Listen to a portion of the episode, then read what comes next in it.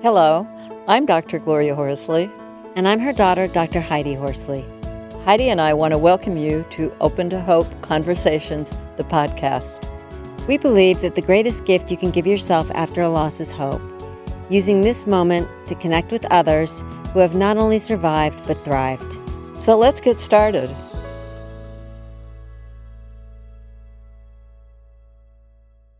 Welcome to the Open to Hope Show. I'm your host, Dr. Gloria Horsley, with my daughter and co host, Dr. Heidi Horsley. Well, Heidi, you know, a lot of people are looking for confirmation that there's life after death. And today we've got somebody on who's had some really remarkable experiences and is doing some fabulous work. So, Heidi, let's get to it. Why don't you introduce her? Okay, Mom, we're going to talk with Irene Weinberg today. And as you know, we met Irene at Helping Parents Heal, and she interviewed us for her podcast. We are going to be talking today about grief and rebirth, like you said. And Irene is the author of They Serve Bagels in Heaven, which is a love story that begins with the messages Irene received during a tragic car accident that claimed the life of her husband. She is the creator of the inspiring podcast, which we have been on, and it is called Grief and Rebirth Finding the Joy in Life. Welcome to our show, Irene. Oh, it's so great to be here with both of you. So, what a pleasure to see you again. Yes, we uh, met Irene at Helping Parents Heal in Arizona, wonderful organization. Why don't you start out by telling us your story? Sure. Well, I want to start by saying to everyone that I was a complete skeptic before this happened to me. I thought any notions of spirituality were hooey, ridiculous. And I had a sister in law who was very spiritual, and my husband and I used to laugh about her that she was cuckoo. But guess what? I'm cuckoo too now because what happened to me was. Uh, uh, I was married to the love of my life. It was a second marriage. We were married about 18 years, bringing up each other's children. And uh, I was one day washing dishes at my kitchen sink, and suddenly a thought came into my head that was not my thought. And it said, Saul has to go. Many lessons will be learned by his death. And I was like, what the heck am I thinking? And I went I gave him a glass of water. He was watching, you can tell I'm a Jersey girl. He was watching a Jets game on uh, t- on TV in our family room. I kissed the top of his head. I handed him a glass of water and I put the thought completely out of my mind. Of course, you never forget it. But I was like, this is ridiculous. I don't know what I was thinking. And two months later, we were on the New York State Thruway coming home from a ski weekend. We were going 72 miles an hour on the left side of, of, of a two lane road. And all of a sudden, I felt the car go into a huge swerve. And I Mm. looked over at my husband and I said, Saul, and he was sound asleep at the wheel. Mhm. Wow. And he woke up and he went to try to pull the car out of the swerve. And as he did, our car rose up into the air for the first of four flips. I had, as a result of the accident, I had four major surgeries over two years, but I was conscious through everything. And as we took the first ride up, it was like I was in a gigantic roller coaster. The car kept mm. flipping over and bouncing hard. Wow. And as we took the first ride up, another message came into my head and it said, He's not going to make it. You are. And As we landed, we landed upside down on the side of the road. And I looked over at Saul and I said, Honey, are you okay? And indeed, what I'd been told was true. I realized I was sitting next to the shell of my husband mm. and that indeed he was gone. And I thought, oh my God, something is up. I got all of a sudden like changed my belief system. I was like, I got those messages and this is coming true. And then I suddenly saw a helicopter landing mm-hmm. and these e- these EMTs jumped out of the helicopter, righted my car. One of the EMTs reached his hands through my shattered window, undid my seatbelt, turned me around, grabbed me by my shoulders, and as he was pulling me out of my car, an unemotional, authoritative male voice, like I got a heavenly directive. And here my husband is gone, and the directive is be loving and kind to everyone as they laid me on the side of the road. And I have to tell you, ladies, this changed my life. Instead of screaming for me, I knew something was up. I suddenly perceived that Saul was with me, but now on the other side. I started saying to people, what's your name? It's the weekend before Christmas. Instead of screaming for myself as they were tying a tourniquet around my leg and all, I'm saying, thank you for so coming out. Thank you for helping me. They load me into a helicopter to take me to an emergency trauma center. I have the same attitude when they bring me to the emergency trauma center.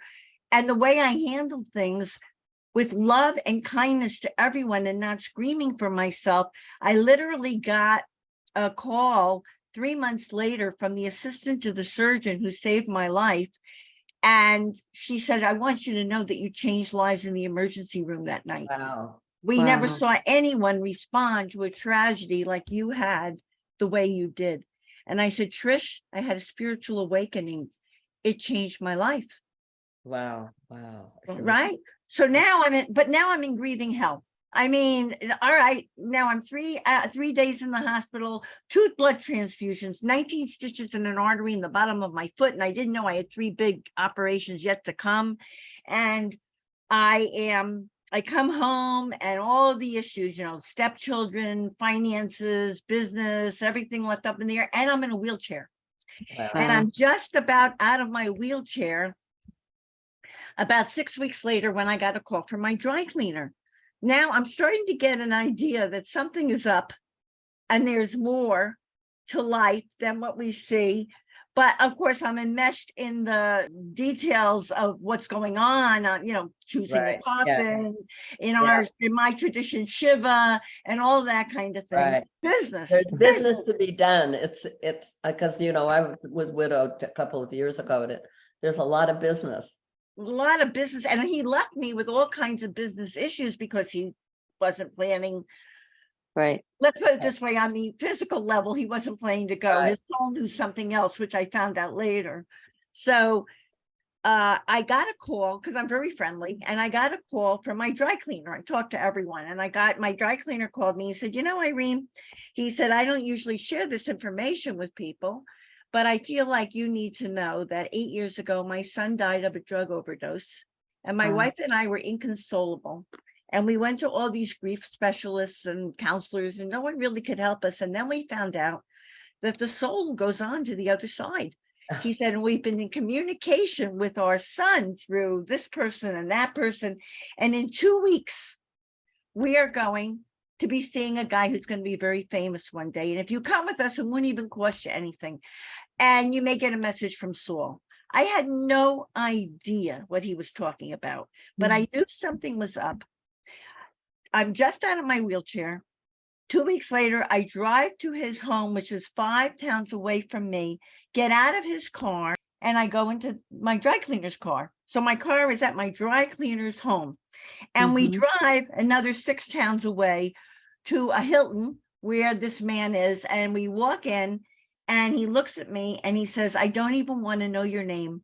Just go upstairs. I had no idea what I was coming to.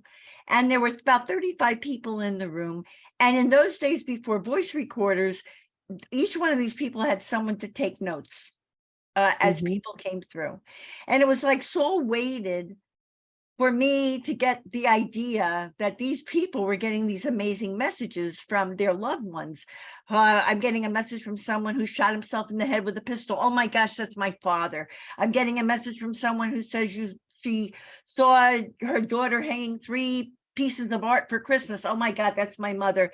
And about halfway into it, he said, I'm getting a message from someone who's talking about Dr. Pepper.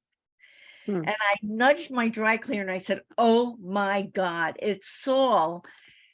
15 years before he met me, my husband's brother, who was a big advertising executive on Madison Avenue in New York City, put my husband's name, Saul Weinberg, in a Dr. Pepper commercial that it was coming east from California.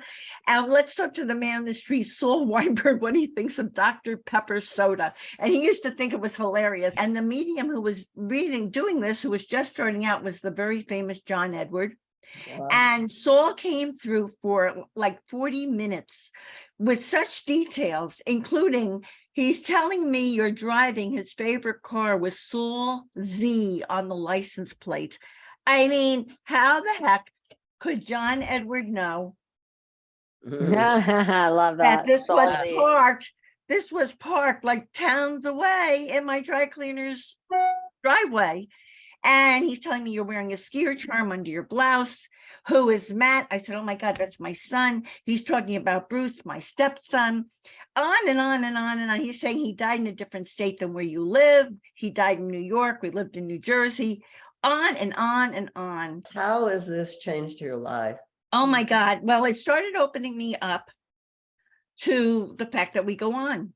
It started opening me up and I started seeing other mediums and I started getting another message that there was a divine plan that Saul and I had been in many lifetimes together. Who knew Mm. that Saul and I had been in many lifetimes together and that there was a plan that if certain things didn't work out for him in this lifetime, he was going to leave early and we were going to work across the veil to help a lot of people. And I'm starting to get a message that I'm supposed to write a book.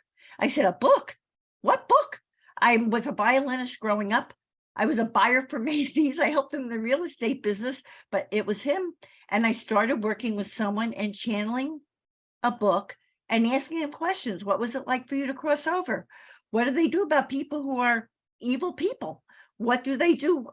Tell me about soulmates and on and on and on. And I I wrote the book and now I was out there in this world with my book. They serve bagels in heaven.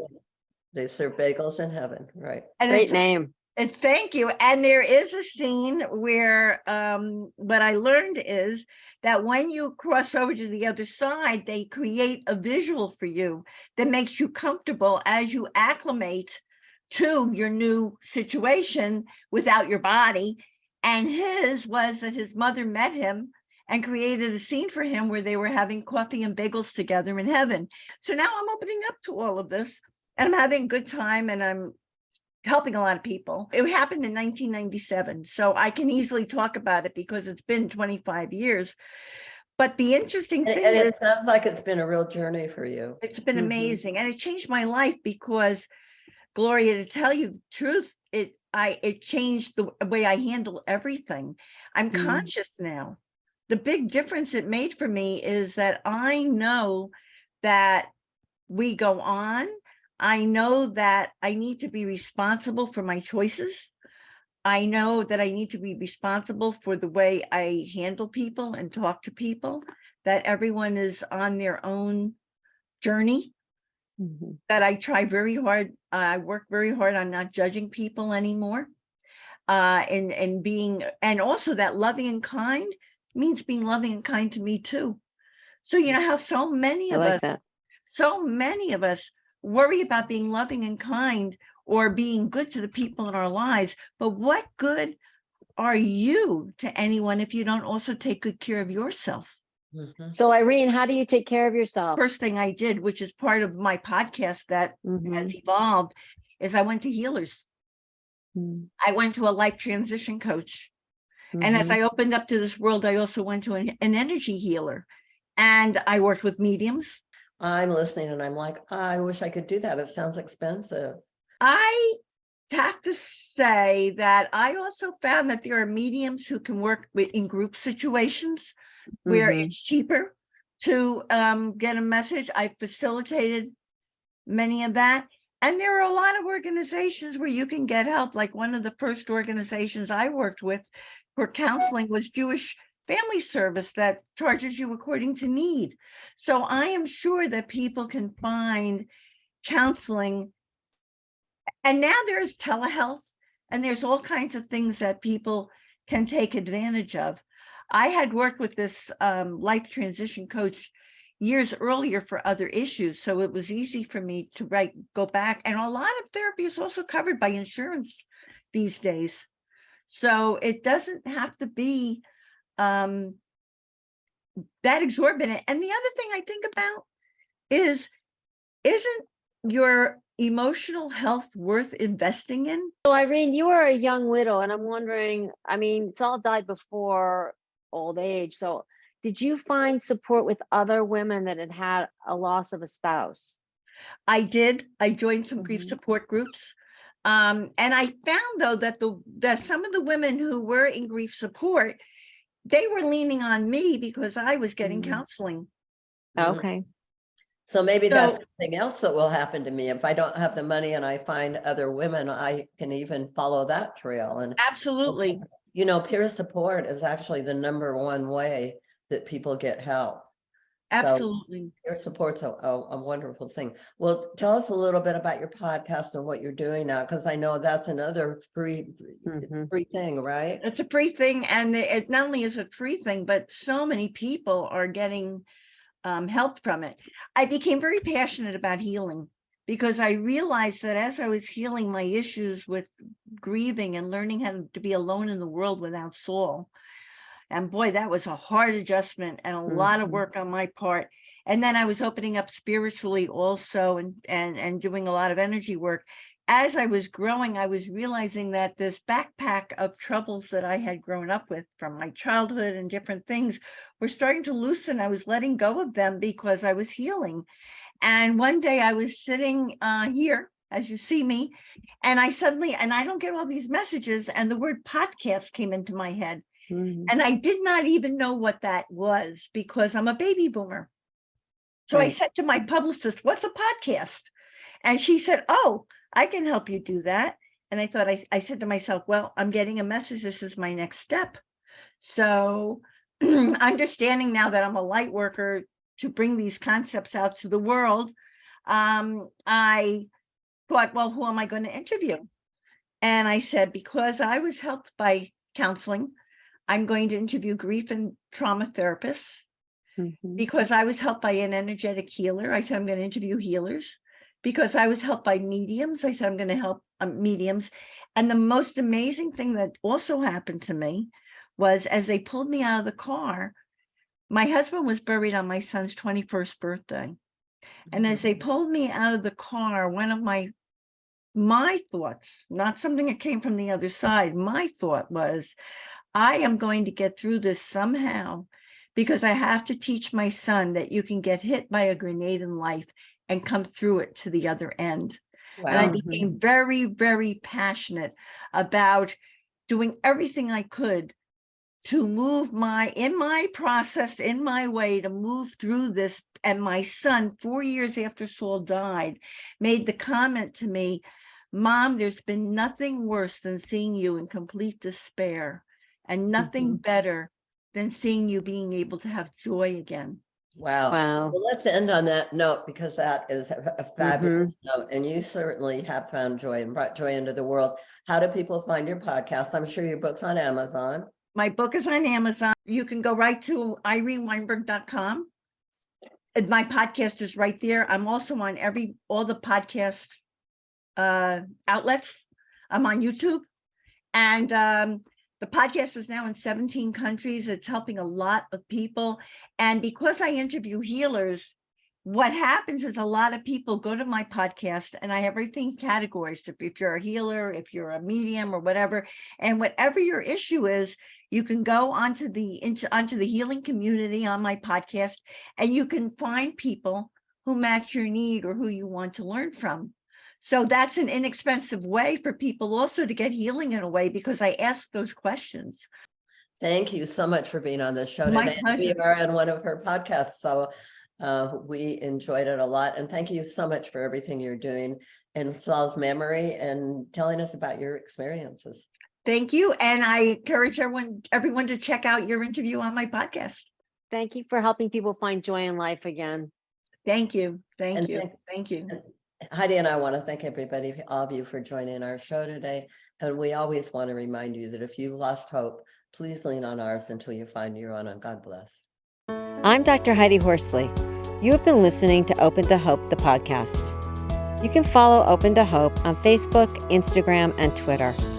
To learn more, visit us at opentohope.com and go to Apple Podcasts to subscribe. I'm Dr. Gloria Horsley. Join us again next week for another Open to Hope conversation, where we invite you to lean on our hope until you find your own.